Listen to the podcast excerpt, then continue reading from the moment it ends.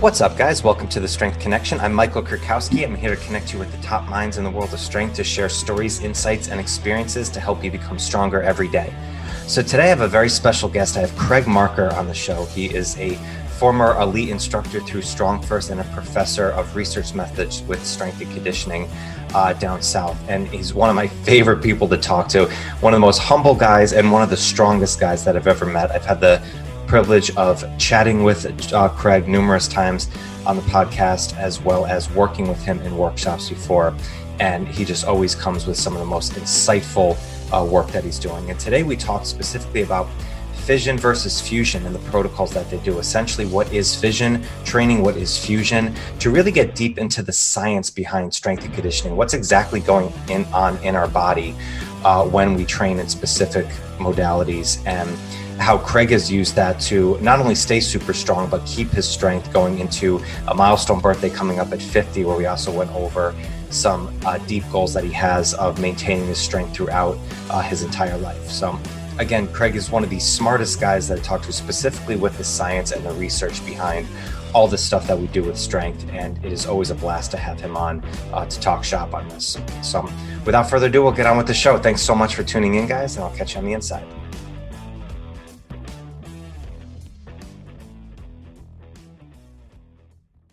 Craig Marker, how are you, my friend? It's great to see you. It is great to be back. Yeah, uh, it's I, always always good to talk with you. I was you are hands down always the best dressed podcast guest I ever have on the show.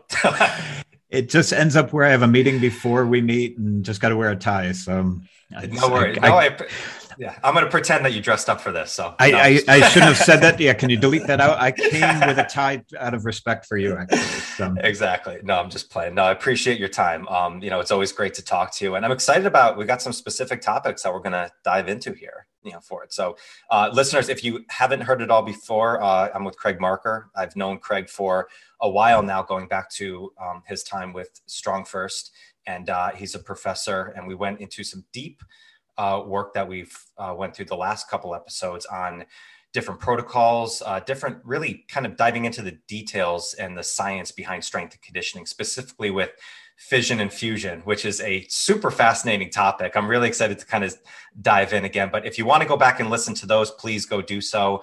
Uh, but we're going to kind of get a little bit into it right off the bat here, you know, for everybody. So, Craig, to I yeah, I guess to kick off, um, actually, if you could just quickly kind of reintroduce yourself, you know, kind of what you do, um, you know, with your day to day, and then we'll get into some of the work that you've really done with the fission and fusion protocols for yourself, as well as what you've seen in your research. Yeah. So day to day, I'm a professor. I get to work with um, outstanding faculty, students, and I, I, teach research methods and statistics. So mm-hmm. um, I think that uh, most people would uh, shy away from those topics, but I just loved it. I loved learning about um, as much as I could in different areas. And to, I just remember going through my uh, bachelor's degree and just wanting to read the nutrition literature and reading the, you know, sports uh, sciences and, and, those type of things. And um, I teach in health sciences programs, so I get to touch upon a lot of different areas and learn a lot of different uh, research areas. So it's just fun for me, and I love reading research articles. Um, I love getting into it. Um, I think if I just read the headlines or the abstract, I get a, a you know a picture that um, it's not a full picture. So I like to read the whole article, you know, and, and kind of get it. Each one is a piece of the puzzle for me, and I kind of pull it together and like, okay, I'll put that to the side. Maybe that's something useful to take sometime. Let's see what else I find on this this different topic. So I love experimenting. So self experimentation is is my my yeah.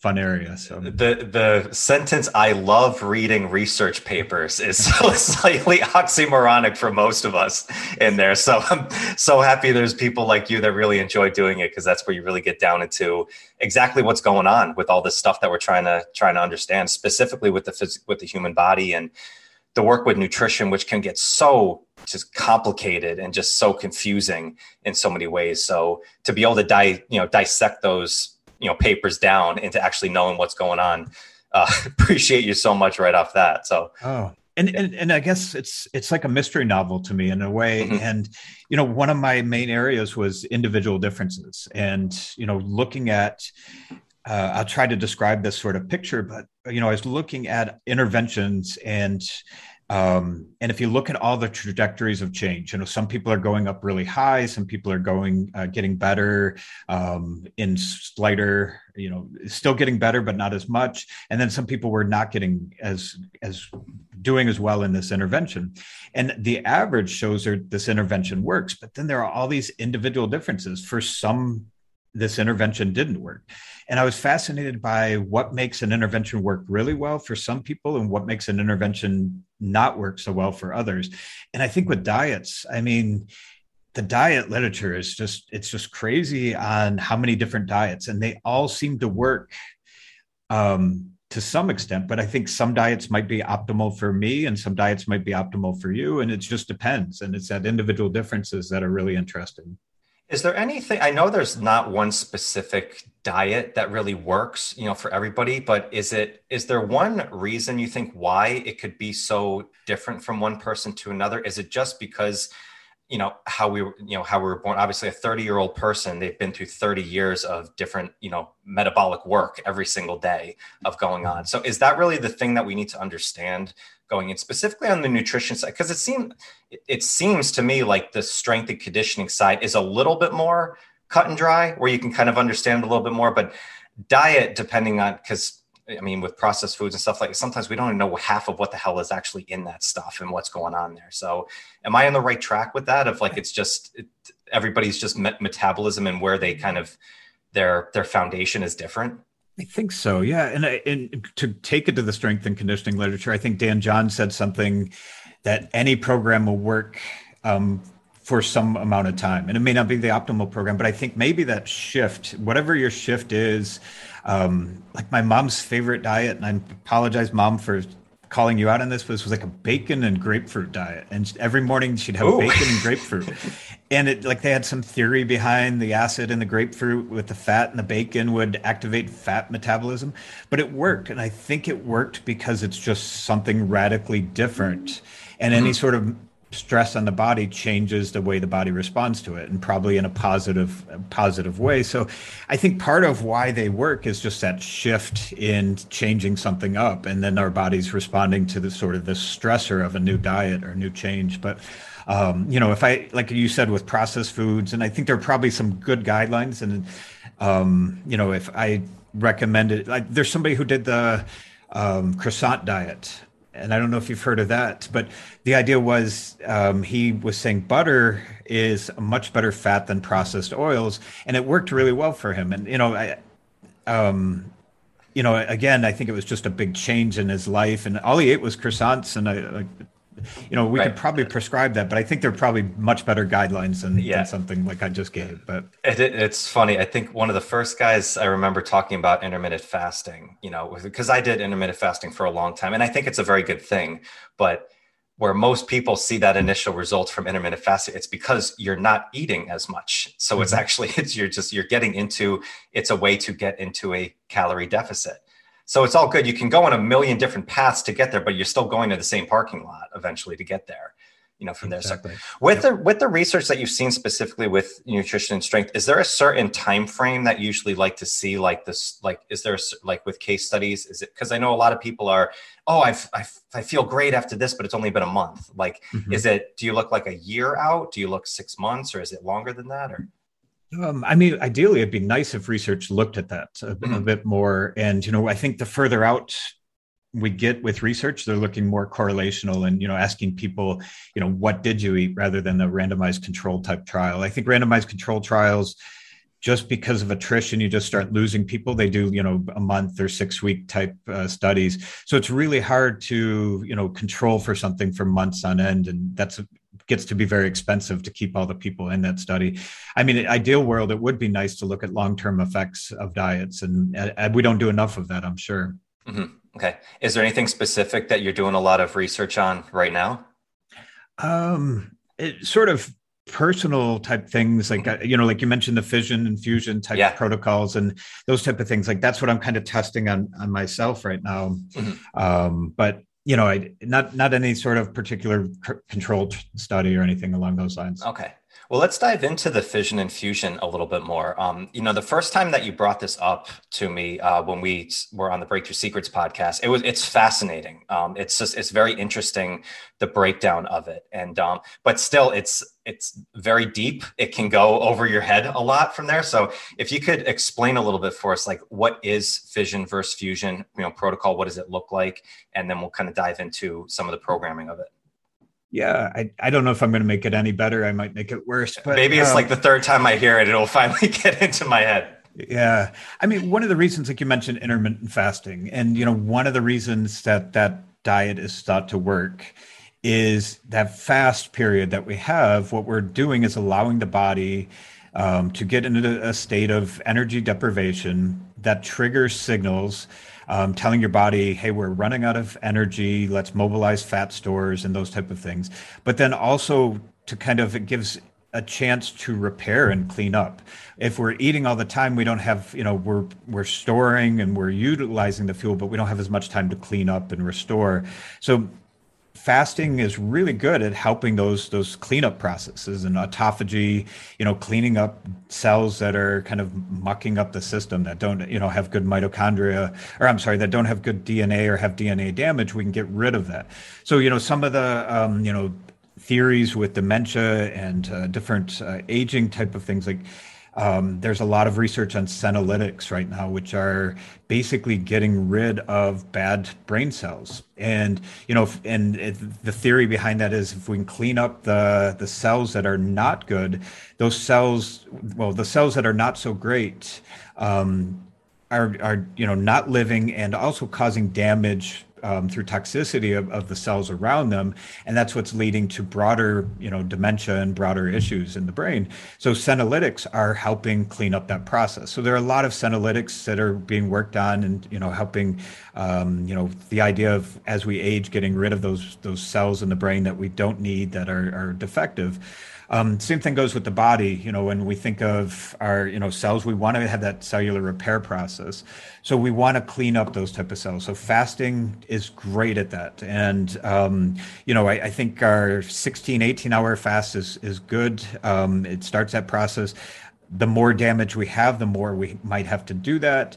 Um, but that's that that process of of cleaning up. Um, specifically that that idea of mitochondria that are damaged or defective. And and I, am sure everybody understands this so it's listening.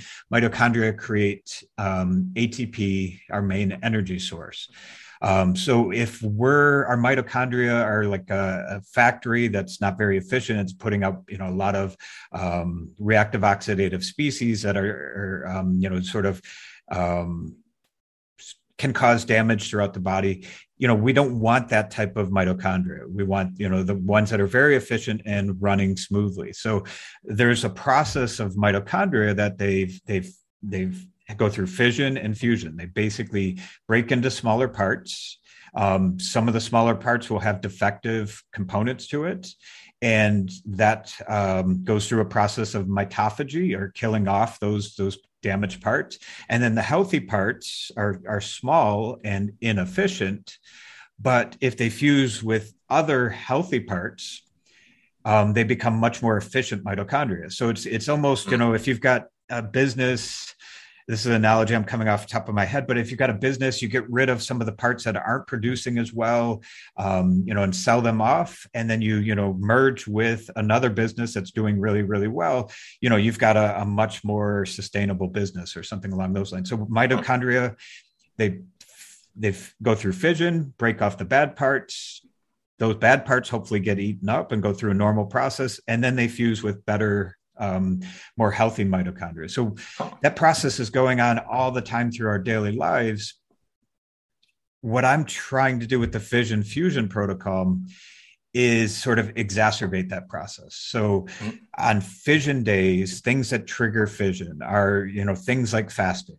Um, that's causing, you know, that's that cleanup process when we fast.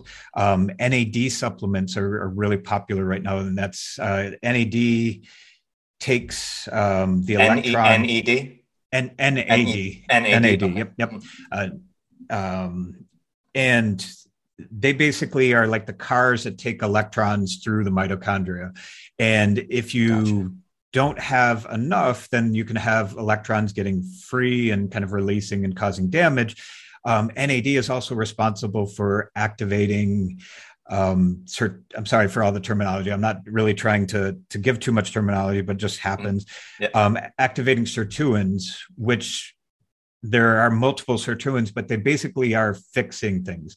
So there's they're fixing DNA, they're fixing you know different components of the mitochondrium, um, and so like if you have DNA damage, uh, SIRT6 um, is a big one right now. They're looking at that might repair some of that that DNA damage. So the NAD is used gosh, I'm going way off topic here, but no, the, I, will try to bring it all together again. Sure. But the, the NAD is used in the mitochondrium and it's the little cars that bring the electrons. It's also used in this, the repair process. So what we want to do is, you know, when we we fast, we you know help that NAD. We create more of this this uh, imbalance, um, and you know we're creating and we're repairing mitochondria DNA. Um, we're also uh, creating this fission process. So all of these things are really good when we fast. Um, the other things that bring about this is, um, again, another term, AMPK, and this is an enzyme. And when we exercise, AMPK comes about.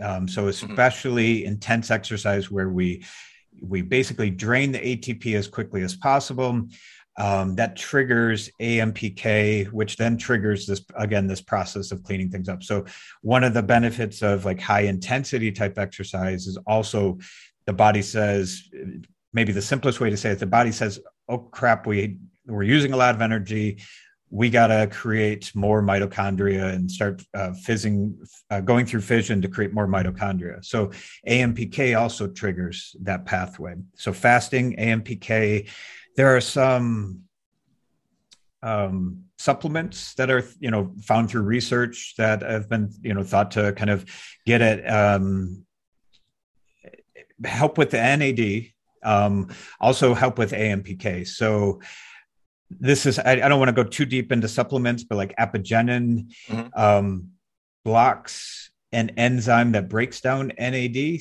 um, and so um, apigenin is found in maybe onions. Um, I, I, might be wrong on where it's found exactly, but you okay. know that that's something that I play around with apigenin. Um, there's another there's a, a, couple of other substances that have been found in research curcumin and other things that also are supposed to enhance this fission process gotcha okay so let me, and let me try to wrap this vision. Sure, please. Um, mm-hmm. Try to make it make a little more sense. If yeah. I, I'm sorry, I've it, it does. No, I think it does. It's it's it's incredible. There's there's so many good things here. Uh, that's so it's so interesting to know exactly what's going on in our body in every single you know second of the day. Yep. Yep. And I've ruined your podcast. I'm sure you've lost. It's just me and you now, so I can talk about whatever I want. whatever. And then no, nobody else is great. paying attention anymore. But so on fission days, and this, I don't do this all the time, but I've been kind of diving deeper into this. I'll fast um, and I try to fast a good amount of time before I exercise. So the day before, I might stop eating at 2 p.m. and I'll fact, um, and then I'll exercise at 4 a.m. the next morning. So I've got a good 14 hours of fasting in. Um, I'll do high intensity. Don't tell Pavel I'm doing high intensity intervals. It's a little bit more like Pavel's um, training where um, A plus A, but I'm also doing it. Um, I'm just draining my ATP. So like I'm I'm hitting a heavy bag, 15 seconds, as hard as I can until I'm almost losing power. I'm really having to struggle the last few seconds to keep my power. I'll rest 45 seconds, repeat it. Um, I'll do that eight rounds. Then I'll go and do a rower 500 meters as hard as I can for for two minutes. I'll cycle on to something else, like some swings for you know 15 seconds on, 45 off. So I'm doing these sort of high intensity intervals, just draining my ATP, hopefully triggering AMPK. I don't really know what's going on in my body, but that's what I think is going on to cause as much fission as possible. Um, so I have a fast.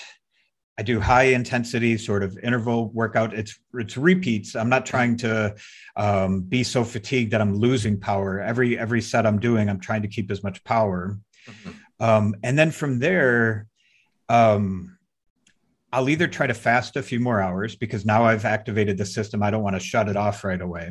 Yep. Um, or, and this is where it gets a little weird, but I'll sometimes do a fat fast.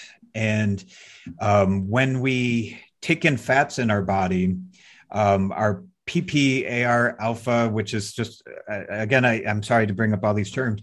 Um, when this is activated, it's causing a lot of these, triggering a lot of these things. So when we're fasting, we have PPAR alpha. I can keep this active when I eat fats only. If I bring in protein and bring in carbs, I'll kind of throw this process off. But I can eat fats for the day um, and keep in fission. So I again will try to to just eat fats for the day, and then I'll go home and eat like two, two o'clock. So I've kind of done a 24 hour fast, but I've been eating fat for a little bit of the, a little bit of that time. The last why do protein? Five. Why does protein and carbs? Uh, why does that matter on that? What is what is within those that kind of puts you out of fission? Yeah. So um, basically, if you if you and I'll get into the fusion. What mm-hmm. we do when we take in protein and carbs is we activate another pathway with the mTOR. And mm-hmm. when mTOR is activated, AMPK is inhibited. So these things kind of go together. Um, if we have high AMPK activation, mTOR is down. When we have high mTOR, AMPK is down. So I don't want to activate mTOR, and protein will um, activate mTOR. So that's why I stay away from protein. Gotcha so the so the fission piece essentially because the the word you used a lot there was the cleanup you know is really kind of taking out all of the the shit that we don't need in our body which is actually a really fascinating thing. So that piece is really it's not about adding anything really to us it's about just eliminating everything that's just kind of nasty and just kind of you know plugging us up you know in our in our health and just clearing that out on a regular basis of getting in. So exactly, yep. yeah. And the power and the power develop and the uh, not losing power is very interesting. You know, especially if anybody listening who's a coach, go check out Strong Endurance with uh, with Pavel. He explains a lot of the chemistry behind all of the ATP, and which was really fascinating to understand the different energy sources, which you're really tapping into here on Craig's. The one you said the the sen, the senolytic the senolytics with the brain uh, mm-hmm. and it's and so we have just like unused or just kind of unhealthy brain cells that are in there and those are used to just clean those those out. When you really when you really feel the effect when you're doing this right do you feel like is it a difference in your energy? Is it a difference in your mental clarity? Like is there specific things that you felt in in response to having this on point?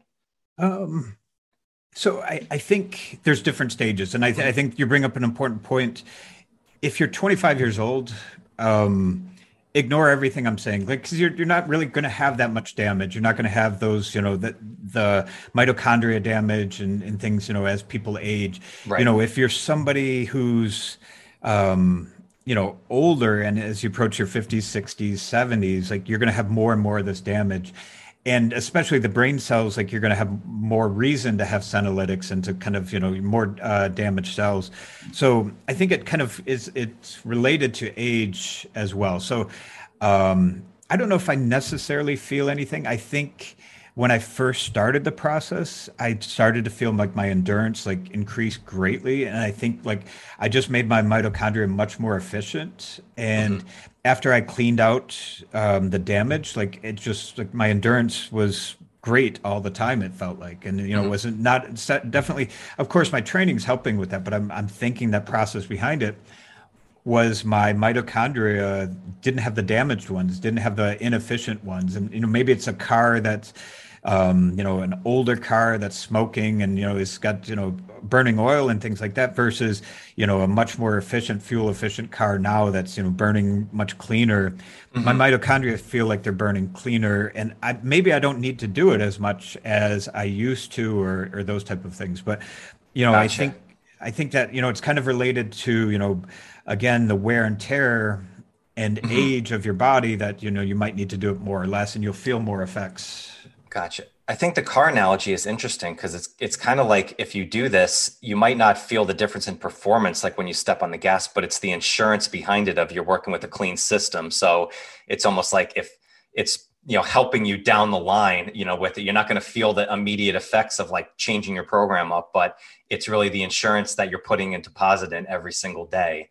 That's mm-hmm. why you do this type of protocol. Yeah. with the with the with the fats, and you're just eating some fat. What are you eating? That's just straight fat.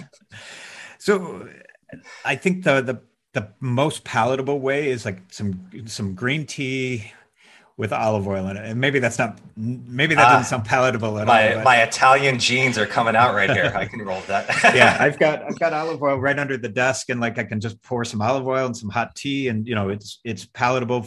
Fats have a lot of uh, calories, so it's yep.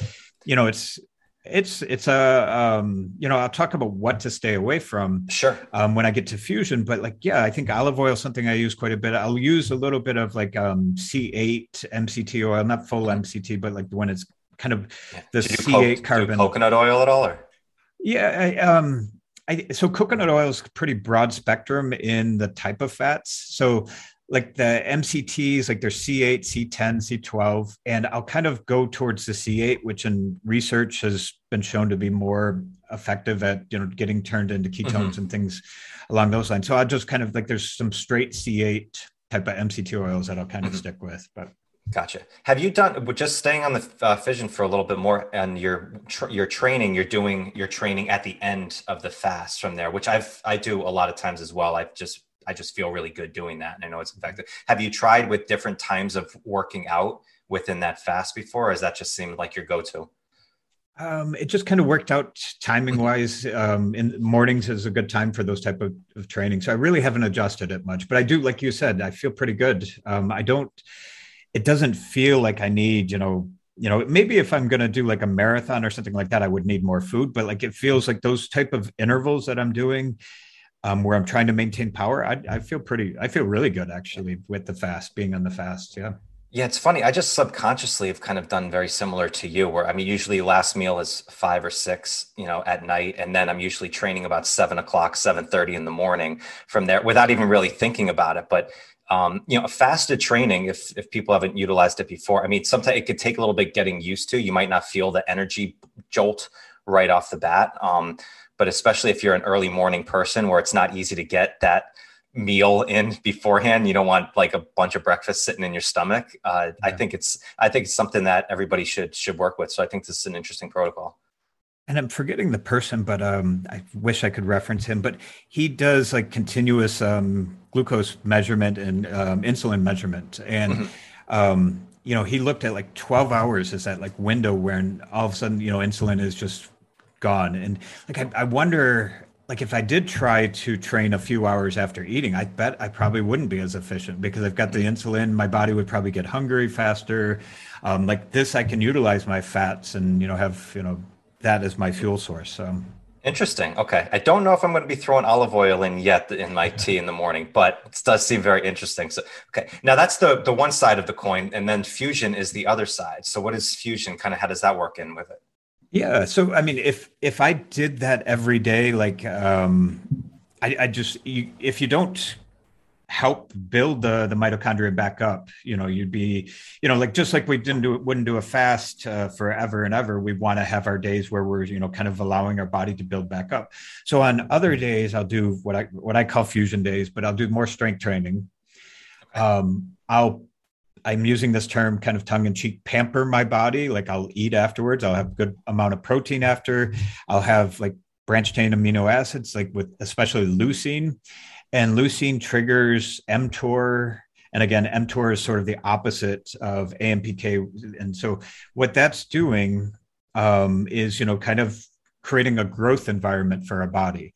Um, if we're always in a growth environment, uh, mTOR has been associated with cancer, and you know, um, uh, you know, too much mTOR. If we're always in that growth phase, it can be damaging to our body too. But if I can vary it, you know, and have mTOR days and AMPK days, like that's you know really useful. So I'll try to do that. And then something else that's been really that's been found in the literature on fusion is uh, stearic acid, which is a carbon 18 type chain it's found in cocoa butter. So dark chocolate on my fusion days is great. Um, so, you know, oh, okay. that's uh, helping your mitochondria to uh, fuse together, um, bringing all the good mitochondria together and creating super mitochondria. So, chocolate is good for you on your your fusion days. You heard it here, folks. Go go after it. yep. Yep. So, okay. Um, but yeah, that's that's kind of it. Like I, you know, and I, I talk about pampering my body, but yeah, you want to get a lot of protein, um, almost like a bodybuilder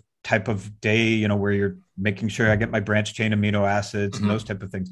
I just don't want to do that every day. Kind of, I kind of want to have those days where I, you know, challenge and fast, and then other days where I'm eating and mm-hmm. um, growing. So okay. So when on your days of fission, when you're doing your your high intensity based work and stuff, you're not eating right afterwards. You still have a few hours before you really get a meal in, right? Yep. Yep. And yeah, the fat fasting is kind of like an extreme thing I've added recently, mm-hmm. but you know, otherwise I'd wait probably three four hours before I any anyways um, for that mm-hmm. for that day. So um, I'd fast a few okay. more hours. So okay.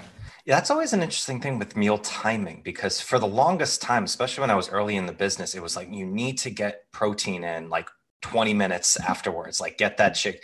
And now, like just from going through different protocols and talking to a, you know a lot of different experts, it's like that's not total bullshit, but it's like kind of half bullshit in there where it's like as long as you're getting really your numbers by the end of the day of working in and hitting your bottom line the meal timing around that really isn't that vital it isn't that important so mm-hmm. i don't know if that was a great thing of like people trying to sell shakes after people are getting out of a workout you know to get in there but that's i think that's that's an interesting um thing that was around for so long that seems like it's starting to slowly get debunked over time Yep.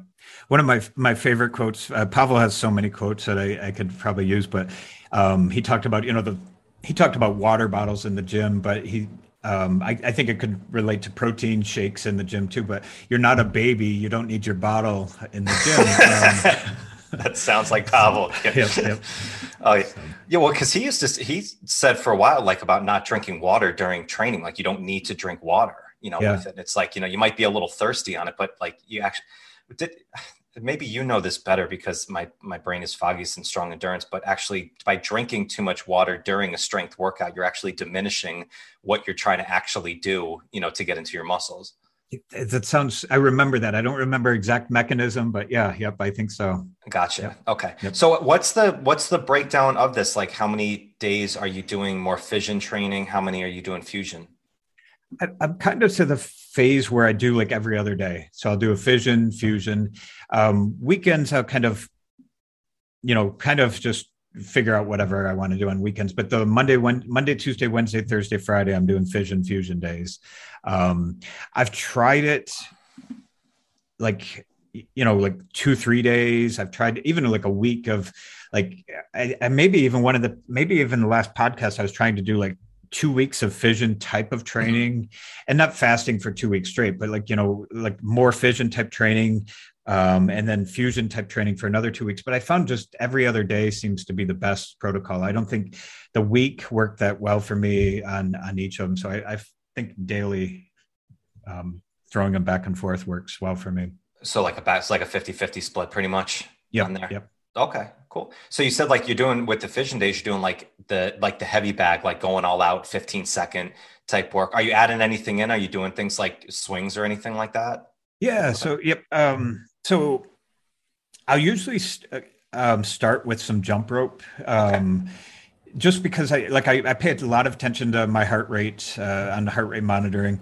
um, and I find that if I do that first, gets the heart rate up a little bit. Then when I hit the heavy bag, like I'll go kind of above my you know threshold, and then you know 45 seconds is enough to go below it. Again, 15 um, seconds all out, and so I'll have a nice. I'll be right above the threshold. If I don't do the jump rope beforehand um, it takes like two rounds before I give, you know, get above that threshold and that nice pattern. So that's why I do jump rope beforehand.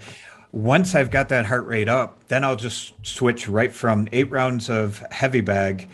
I'll then switch to um, swings or go do the rower. Um, mm-hmm. kind of rotate some different things in the bike. I hate the bike, but I'll sometimes do that. But um, you know, and I try to just again keep the power up on on all the different activities. But mm-hmm. Okay. I, am jump rope is like my absolute, honestly, for body composition, I tell everybody like add in jump rope and just do that for getting some activity in. And that's going to be huge right there. And then, and then your strength, your fusion days, is it kind of, are you doing just typical kind of push pull kind of hinge like carries, that type of stuff?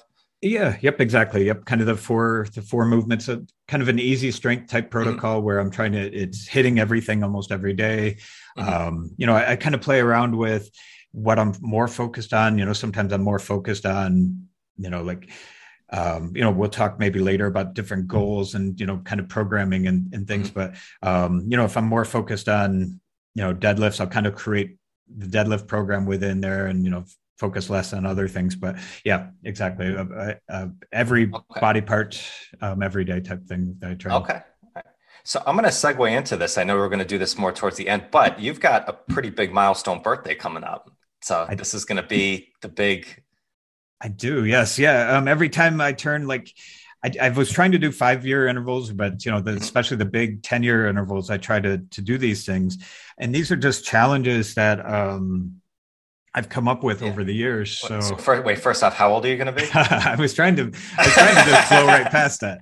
You, you caught me on that. I'm going to be 50. So, yep. Well, we, I feel like we're the same age. So I don't know if that speaks to, I look a little older. I'm going to say that you look really young because I feel, you know, pretty young at my age. So that's amazing, man. You absolutely, you, you do not look like a 50 year old man. I will just tell you that. So I, I appreciate that. I appreciate yeah. it. So, okay. yeah. And you got some big, you got some big goals, some big milestones that you're trying to hit on this, right?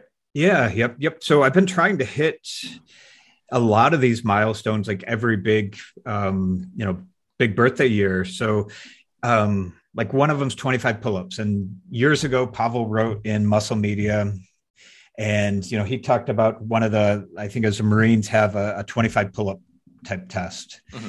and um, I actually try to keep this one in my arsenal all the time. Um, if you go to like fairs and you see like the you know recruiters will be there, and sometimes I'll have like the Marines and um, I kind of love doing this one, but they'll like give you a free T-shirt if you can do 25 pull-ups.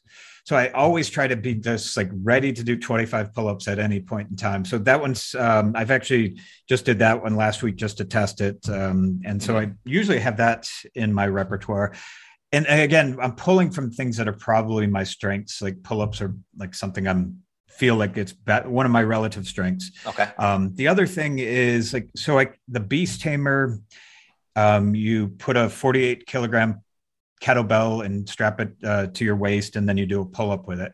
Um, I've done I think 68 before. So I'm I'm just milestone. I said it at 56 kilograms that I'm going to strap. I, I was going to try to do a two times body weight pull up, um, but my elbows just can't handle it. So um, yeah. okay. I, I I've tried to approach that goal a few times to two times, but it's it's a bit bit much. Um, but the other things are kind of like at StrongFirst events they usually have the the benchmarks yep. um, so pressing a kettlebell that's half your body weight mm-hmm. with one arm um, so trying to do that with both my arms that that one um, i've tested not too long ago and probably do that mm-hmm. Um, two 2.5 times deadlift um, i'll try to do that um, the, so some other ones that are a little outside of like strength I try to dunk a basketball. Like I when I was young, I couldn't do it. So I think it was maybe when I turned 30 was the first time I could dunk a basketball. So um, okay. I tried to do that. And that's, that's very specialized training. I feel like swings are swings get me much of the way there, okay. but um, you know, a lot of one-legged, uh, like uh, single leg deadlifts, single leg um, lunges, and a lot of explosive plyometric stuff is what I need to really do my dunk training. So okay. um, I try to do that. I think we talked about that before. You you can do it, right? I wish. No, I've I've done it uh, before once in high school with a uh, like a Nerf ball. Um, I believe Chris did it with a volleyball, you know, before. Okay. So have you have you done any work um, or seen much of the stuff with Ben Patrick? At all with the Athletic Truth Group? Do you know about him? No, no, no, no, I haven't. Oh, Ben Patrick's phenomenal. He's uh, this hashtag is the knees over toes guy. Oh, I do. Okay, then I, I was wondering. I was going to ask that. Yep, yep. I have seen a little bit about him, but yeah, when uh, we I spoke to Keegan a while ago, his partner uh, from Australia, who is one of the pioneers of this program of really building resilience and athleticism, and the stuff that Ben is doing is really fascinating um, you know, and like everybody, like anything new that's coming out, there's some hate and shade that's trying to get thrown at him. But mm-hmm. the results that he's getting, you know, from people specifically with the the stuff of walking backwards, using a sled walking backwards for the cartilage repair in your knee of just walking backwards um, 10 to, and then even just the body weight stuff, like his zero program of doing the, he calls it the KOT squat, which is the knees over toes. So it's like a deep lunge of going over and really building your anterior tibs and getting in um, because he had like seven knee surgeries before and went from not being able to walk to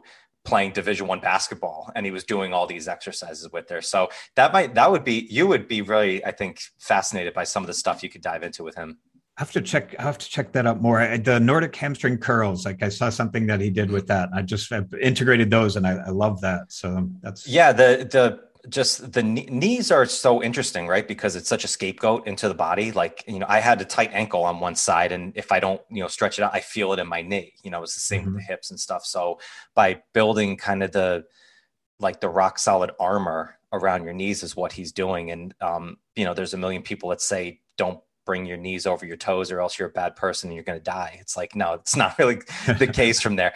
And in this protocol, that's uh, for the springiness of especially the anterior tib and stuff is for specifically getting off the ground, you know, slamming a ball home and stuff like that.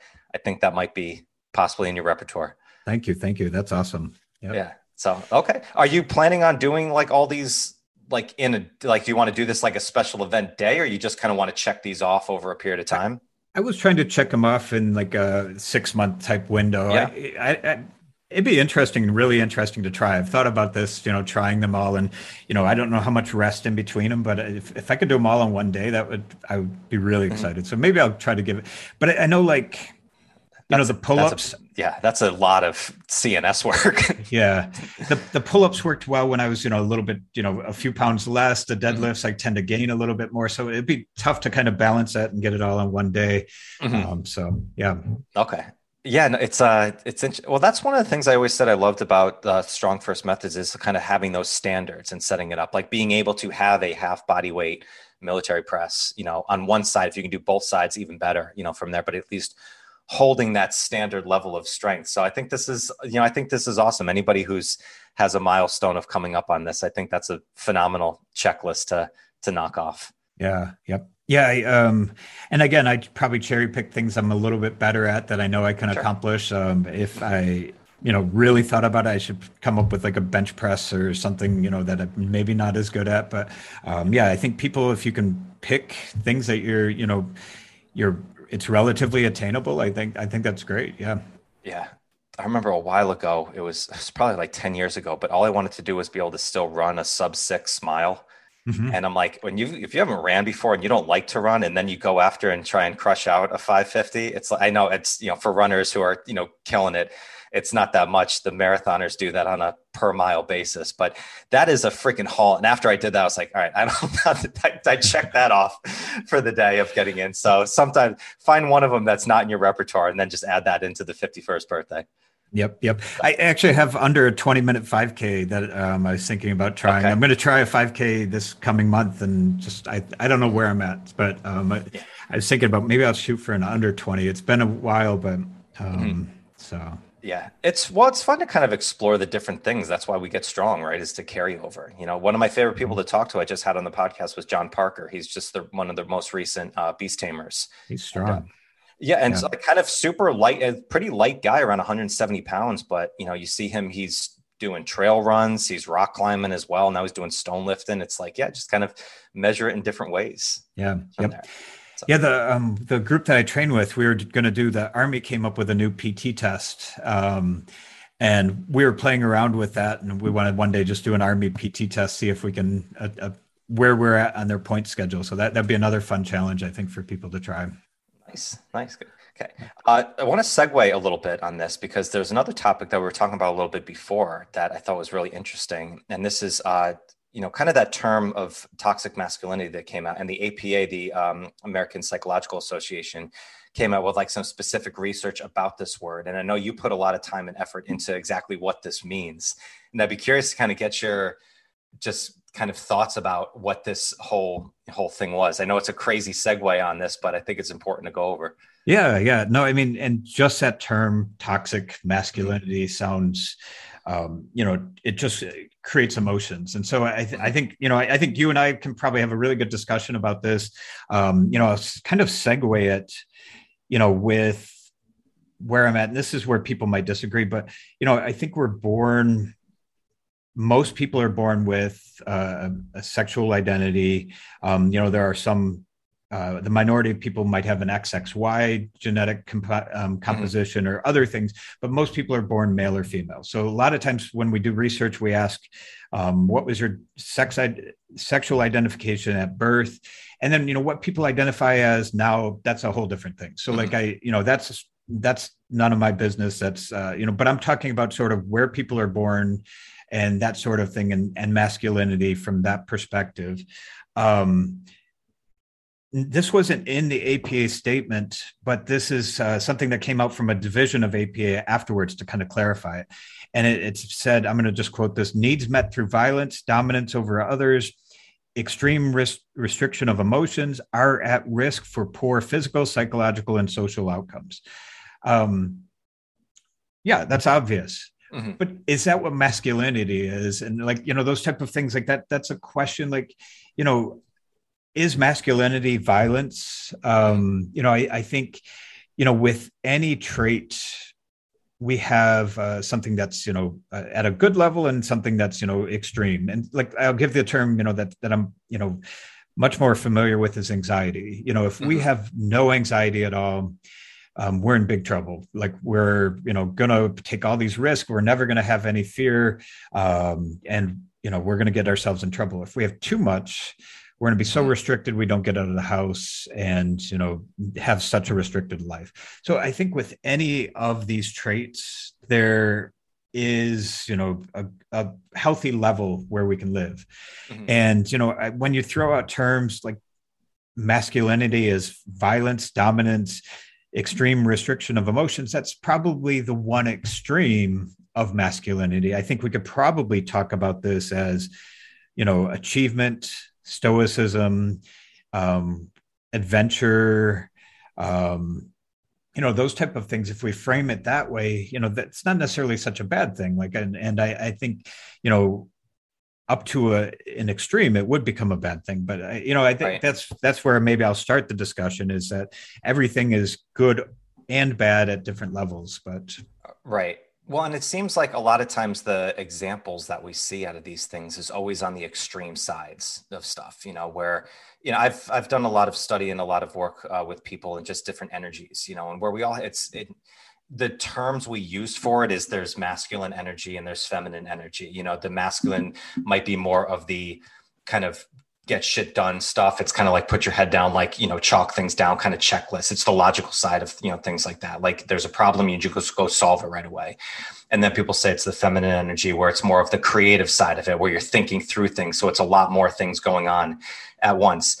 I think we all have those energies within us. Like, and it's just the terms that are put on those says masculine energy versus feminine energy. So it's just that term all of a sudden now it's like, okay, open up that term and now it goes into this. And now we know the extreme stuff of of toxic masculinity and it goes into that negative realm right there. When in mm-hmm. reality it's this is stuff that we all portray, whether you're a man, woman, whatever you identify with, it's like you have all of the you have both of these energies within you at different marks. And some yep. you might be you might skew a little bit more towards one side versus another, but that doesn't necessarily mean it's toxic on that. Exactly. Yep. And and just like we talk about with training, if I am only a deadlifter, I'm not building much flexibility in my system. Like my, you know, my mm-hmm. respiratory health, my endurance, those are all probably lacking a little bit because I'm only focusing on deadlifting. It's good to have flexibility for health. And I think the same thing goes with psychological health. Like if I have high levels of achievement, I you know can balance that with you know what are you know traits like you know being empathetic or you know other things like I, I think this idea like even stoicism like there's a lot of benefit to being stoic but if I don't have the flexibility um you know like I'll just give my dumb example like I, I grew up in a, a you know my dad and I can you know talk now about this but you know at the time like I couldn't like he didn't like me crying. Like I'd learned not to cry as a man. man men don't cry. That's probably not the healthiest. And I remember teaching myself to cry. And this is the most ridiculous thing ever. But like I watched the movie Rocky by myself. And at the end of the movie where he's crying out for Adrian, like I would just like start to cry. Like now I can cry, like I can feel mm-hmm. comfortable crying. Like I, you know, go to graduation for my university. I see parents happy about their kids. I cry about that. I cry thinking about, um, you know, my daughter's success. All of these type of things. Like I feel comfortable with that, and it feels good to have this um, flexibility. You know, also though, like, like I'm not going to just uh, show my emotions just randomly, you know, and you know, grocery store like and be overly dramatic and like crying. Like I think there's a there's a, a place for that. So I have mm-hmm. the flexibility of being stoic and keeping things to myself and kind of processing things um, internally when I need to, but I can also show a, a, wide range of emotions on the other hand, and I, I think that's that that balance. I think it, it's you know it's funny. I had a I was a guest on a podcast with my friend Tyler Wall earlier this week, and our whole topic was on doing shadow work and the dark side. You know, I'm a writer, I do a lot with writing, and that's helped me a lot in the time. And it's kind of similar with with the shadow and with the dark side. You know, if you've ever read anything from someone like Carl Jung or Jordan Peterson's brought this a lot up to date, is like uh, you know, a good man is not a, a weak man. A good man is a very dangerous man who has that under voluntary control you know so and that's within all of us from there. It's like we i think naturally it's not sometimes we don't feel that it's a custom to portray emotions out or to go into that asshole side that we can all be at the same way as well. And i'm i love stoicism. I've you know studied a lot with the stoics. But then there's the other side. You talk to stu mcgill who talks about his top level guys on the platform about to win a uh, you know, a world record. And he says they're ready to commit murder in their mindset when they go up and step to grit that. Like there is no way they're not pulling that fucking bar off the ground. And it's mm-hmm. like, and you could be the most stoic person outside of that, but there's that balance sometimes of extremes that goes into it. And it seems like, I mean, this is an emotionally charged topic, I think, in um, you know, a lot of society because there is a lot of toxic shit that's out there and it should not be and there needs to be addressed However, it's not just something that is within everybody that we could just label everybody of masculine energy or masculinity is a toxic thing. It's like, mm-hmm. no, it's a it's a minority of something probably far far bigger than that. Yeah. Yeah, I think and, and like our training, like hitting the heavy bag. I'm not training to you know go into fighting or anything like that. But if i need the strength like my dog um, has bad hip like and there's been times you know she's 50 pounds like if on a walk she can't walk anymore i can pick her up and carry her home. Like i've got the strength to do that. I'm not training to you know go murder somebody but i have strength reserves where i can handle myself if there's an emergency mm-hmm. type of thing. And i'm you know i'm not training for the apocalypse or you know some sort of you know uh, great type of thing. But i think restricting ourselves to you know never look at that side of ourselves or look at you know um you know like like you said to to kind of even you know like i was before my deadlift i was kind of swearing my head a few times you know. I don't say it out maybe if i'm by, alone i'll kind of like you know you mrf bar and like i'll say yeah. those type of things. But you know it's i have to have that flexibility and i know when to shut it off and when to turn it on. If i never mm-hmm. practice it and just restrict my emotions i think that's that's another problem. Yeah. Yeah, and if you only deal in one side of the energy, if you're only on the masculine side, then eventually the other energies it's going to if anything that gets repressed, I mean from psych, from psychology right there, it comes back mm-hmm. with a vengeance, you know, from there. And you know, you mentioned Rocky from there. I can't watch Band of Brothers without sobbing just because it's like I I remember there the one episode in there. All of a sudden, I'm just like crying by myself. I'm like, what's going on here? Yeah. But I think we all have those those things that you know can pop up, and that's okay. Like you said, it's different environments that you do that and those are you know emotional things that everybody should explore and that's why i think really we could tie all of this whole conversation into that balance this is psychological fission versus fusion right here right it's like there's yep. the high intensity stuff that you do. And then there's the other strength stuff where you pamper yourself a little bit more. Yep yep. So it all comes back to balance. Yep.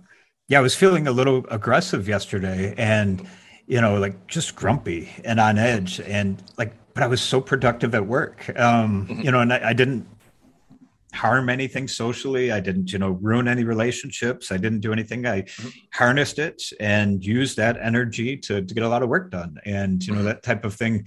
Um, you know, again, it's like you said, it's it's at that balance and and harnessing those type of things. Yeah. It's it is. It's interesting. I mean, you know, being a a solo business guy in here and you're doing everything you have you have to have both energies of going on in different things and it's like i know i've been in that spot i could turn it off and just get shit done type stuff but then the mm-hmm. other side the creative side okay i need to do this and you want to do it's like finding those things and know like and we're talking about balance like it's the easiest thing in the world this is probably one of the hardest things you can do on a day by day basis especially with your mind to do it but the more you practice it and the more you find it and not repress it down then mm-hmm. these things are gonna are gonna pop up and they're gonna help you out so, yep. So, yep. Craig, man, this time just always flies by with you, man. This is great. So I appreciate you taking the time. And uh, yeah, we'll have to be doing this again soon. I appreciate it. Yeah, no, I completely agree. I feel like we could go on for a few more hours. So oh, next oh, time, whenever you're ready, I'm I'm ready. So I'm sure we will. Yeah, it's funny you mentioned Dan John too. I just had a, a conversation with him yesterday, and he said the same exact thing. Everything works for a period of time, then you got to change it. So, um, awesome great. So if people want to, I know you have a few articles out there and you're always doing some stuff. If people want to check more of the stuff that you got um, out there, where can they, where can they go?